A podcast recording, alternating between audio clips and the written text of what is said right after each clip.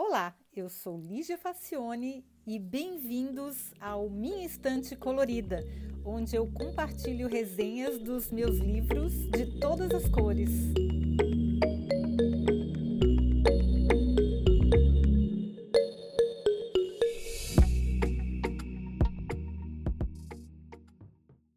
Olá, hoje a gente vai falar de um clássico que é o livro As Leis da Simplicidade do John Maeda. É muito bacana esse livro, porque ele foi escrito em 2007 pelo designer gráfico, artista visual e cientista da computação John Maeda. Ele é fundador de um dos laboratórios do MIT e é uma referência na área de design, na área de usabilidade. Ele é muito respeitado e não é à toa. Esse livro, que foi publicado em 2007, até hoje é usado como referência. E depois ele publicou um outro livro que eu vou resenhar aqui, que é Redesenhando a Liderança, que é também muito interessante. Mas eu me lembro desse livro, As Leis da Simplicidade, toda vez que eu chego num aeroporto. faz tempo já que eu não vou a um aeroporto, mas quando eu escrevi essa resenha, faz muitos anos, foi em 2011, eu tinha recém lido o livro eu me lembro de ter prestado atenção enquanto eu, eu, li o livro no aeroporto. É um livro bem pequenininho, enquanto você espera o embarque, você lê rapidinho. E ele e aí eu me dei conta de que eles indicam o seu portão de embarque, que é o número 15 no terminal 2 do setor doméstico na asa C. A, a sinalização é feita por placas bilíngues, densas e confusas, mas só tem um portão número 15 no aeroporto inteiro. Então, para que as outras informações, né? Coloca é, o portão 15 e acabou. Só tem um, não tem mais problema. E aí fazer um, um mapeamento, uma organização do espaço que faça sentido para as pessoas. Então, esse desperdício conceitual, esse excesso de informação, o design da informação é uma coisa muito importante para as pessoas entenderem que aqui na Alemanha é horroroso. é incrível como na terra do, da Bauhaus eles conseguem complicar as coisas mais simples. Design da informação não é o forte dos alemães. Então, eu me lembrei desse livro para é, trazer um pouquinho dos princípios do, da simplicidade. É, o, o, John Maeda, como eu disse, ele, é, ele fundou um dos laboratórios do MIT, que é o MIT Simplicity Consortium, no laboratório de mídia. E o consórcio é constituído por 10 sócios corporativos, incluindo a Lego, a Toshiba e a revista Time. E tem a sublime missão de definir o valor comercial da simplicidade nas comunicações, na assistência médica e nos jogos. A sua equipe projeta e cria tecnologias para o desenvolvimento de produtos orientados à simplicidade. Olha que coisa linda! Bom, estudando a fundo a questão da simplicidade, ele descobriu, no ramo da tecnologia, que quando se desenvolve uma coisa nova e aprimorada, este aprimorada significa simplesmente mais. Indo mais a fundo, o Maeda elaborou as leis da simplicidade, descritas no livro de mesmo nome, e elas são realmente simples, porque, como eu falei, o livro é bem pequeno, ele tem cento e poucas páginas. Deixa eu ver aqui. Ele tem 100 páginas. É um livro pequeno, você lê em uma hora, um pouquinho mais, bem rápido, bem simples, bem organizado, com uma diagramação boa. E aí eu vou resumir, então, quais, quais são essas leis da simplicidade que a gente devia pensar quando a gente fosse fazer qualquer coisa, tanto na área de tecnologia como qualquer outra área, uma organização de espaço, uma organização de informação, a, o desenvolvimento de um novo produto. Então, olha só, a primeira lei é reduzir. Essa lei determina que se deve acabar com a crença de que botões em profusão atraem compradores. A Apple está aí para provar o contrário conseguindo construir um telefone celular sem botões. Isso aí, esse, esse livro foi escrito na época do iPhone, o primeiro iPhone, né? Que não tinha o teclado que os outros telefones tinham, ele foi realmente uma coisa muito diferente. A filosofia por trás do conceito é que se boas peças podem fazer um grande produto, peças incríveis e poucas podem transformá-lo numa lenda. Mas é preciso cuidado e discernimento para decidir o que fica e o que sai.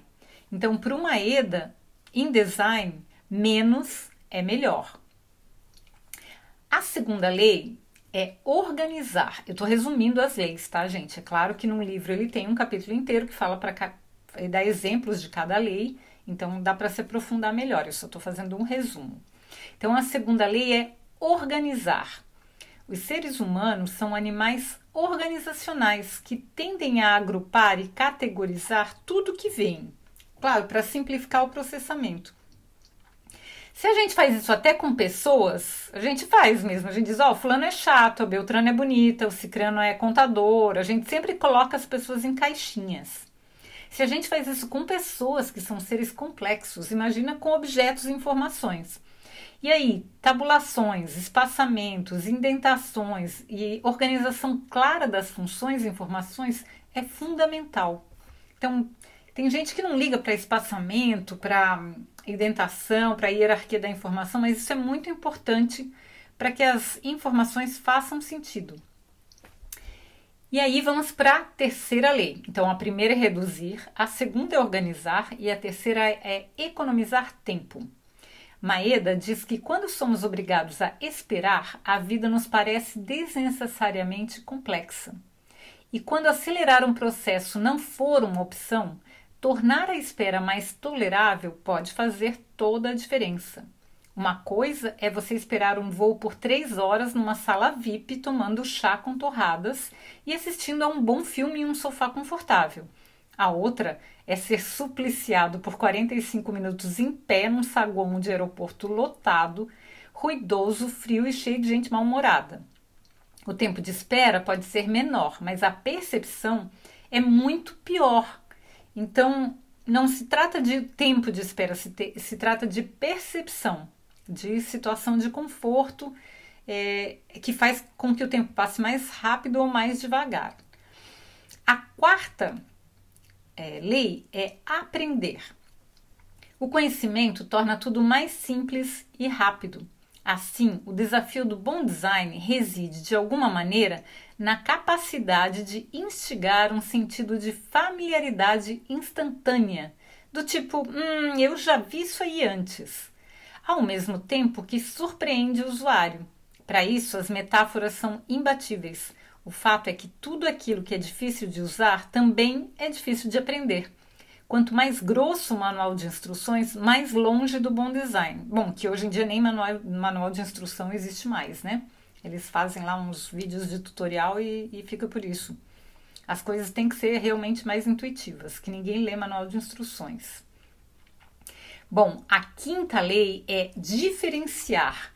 Uma constatação da vida é que ninguém quer apenas simplicidade. Sem o contraponto da complexidade, não podemos reconhecer o simples quando o vemos. Olha só, porque é uma questão de contraste. Assim, a simplicidade e a complexidade necessitam uma da outra. O ideal é que a complexidade esteja disponível e acessível para quem queira dela usufruir. É o famoso clique aqui para saber mais no nível conceitual. Claro, porque as coisas não são simples, né, gente? Tem muita complexidade, principalmente nos produtos. Não dá para fazer tudo num botão. Mesmo a Apple, que, que tenta minimizar o número de botões e, e maximizar a questão de arrastar para lá e arrastar para cá, tem coisas que você tem que fazer que, tem, que são mais complexas, que tem que entender um pouco mais. Então, é, essa informação tem que estar disponível, mas ela não tem que ser jogada na sua cara. Você tem que chegar a ela só se você quiser e precisar. A outra questão é a contextualização, a lei de contextualizar. Então, aqui o desafio é descobrir quanto se tem que focar e quanto se tem que generalizar. Localizar alguém no tempo e no espaço ajuda a criar uma sensação de conforto e colabora para a nossa ânsia de organização. Então, eu tenho que me localizar no espaço no tempo, eu tenho que saber onde é que eu estou para que eu me sinta confortável. Isso aí é muito importante. A sétima lei é emocionar. Mais emoções é melhor que menos. Senão, por que depois que as pessoas são atraídas para a simplicidade de um aparelho, logo correm para comprar acessórios? Ah, algumas pessoas, ah, meninas, escolhem roupinhas para suas bonecas, É, e os executivos, por exemplo, compram, compram capas para iPods e celulares, o sujeito compra uma máquina fotográfica e tem um monte de lente, um monte de capinha, é, capinha e bolsa para bateria. Então a gente compra um. A gente compra coisas que são simples, mas aí pega nos acessórios, né? Se você compra um celular, tem tantas capinhas, tantos fones de ouvido, tantas baterias, tantas coisas, porque as pessoas precisam do mais. Elas não são simples, elas gostam da, do, dos acessórios. Então a gente tem que dar um desconto para a simplicidade. Talvez os humanos não sejam tão simples. Atingir a clareza não é difícil, difícil é atingir o conforto, é isso que a gente tem que ter em mente. E às vezes o simples demais não é confortável. As pessoas precisam de alguma coisa em volta. Que mais? A oitava lei é confiar. Aqui são tratadas as questões onde o sistema pode decidir em seu lugar para tornar a sua vida mais simples. Por exemplo, você pode entrar num restaurante, escolher o prato do dia, mesmo sem saber do que se trata, porque confia no cozinheiro. O site de notícias mostra apenas as novidades do seu interesse, de acordo com o seu perfil. Sites de relacionamento podem escolher o par ideal para você. O problema é que a confiança pressupõe reciprocidade. E essas escolhas são tanto mais confiáveis quanto mais o sistema conhecer você. Aí é o caso de privacidade versus conforto. Como eu disse, esse livro foi escrito há mais de 10 anos, 2007 para 2010, é, bem mais de 10 anos. E naquele tempo a gente não tinha essas bolhas tão é, aprofundadas como a gente tem hoje por causa das redes sociais. Em 2007, eu acho que o Facebook estava bem no início, a gente não tinha essa, esse volume de informação, a inteligência artificial, os robôs de atendimento não estavam tão avançados e desenvolvidos. Então, uma coisa que piorou bastante essa questão da confiança, né? E a questão da nossa privacidade versus o conforto. Que mais? A lei 9 é trata de fracassar. Até mesmo John Maeda admite: algumas coisas nunca podem ser simples. Para fazer o simples, necessita-se do complexo. A rede complexa de servidores e algoritmos do Google é que fazem com que a sua experiência de busca seja simples.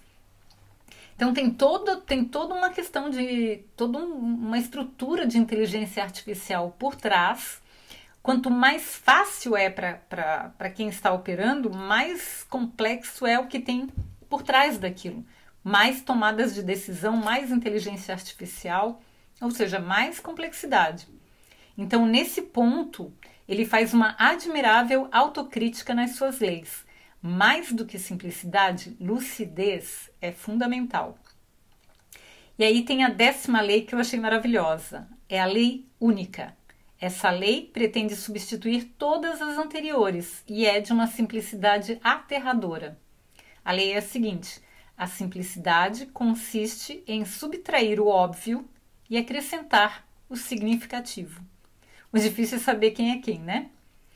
Bom, se você, como eu, também se encantou pelo assunto, tem uh, um site que se chama lawsofsimplicity.com. Eu vou deixar o link aqui embaixo para quem quiser acompanhar os trabalhos do laboratório. E também tem um livro em português para comprar no site minhainstantecolorida.com. Tá bom, gente? Eu espero que vocês tenham gostado das leis da simplicidade. Elas são simples mesmo, mas no livro elas são melhor explicadas, né? Porque não é só uma resenha, aí é um livro. E eu recomendo muito a leitura desse livro, porque ela abre muito a nossa cabeça. De vez em quando esse livro tem que ser relido para que a gente possa reavaliar o que a gente está fazendo. Tá bom, gente? Espero que vocês tenham gostado e até o próximo episódio. Tchau!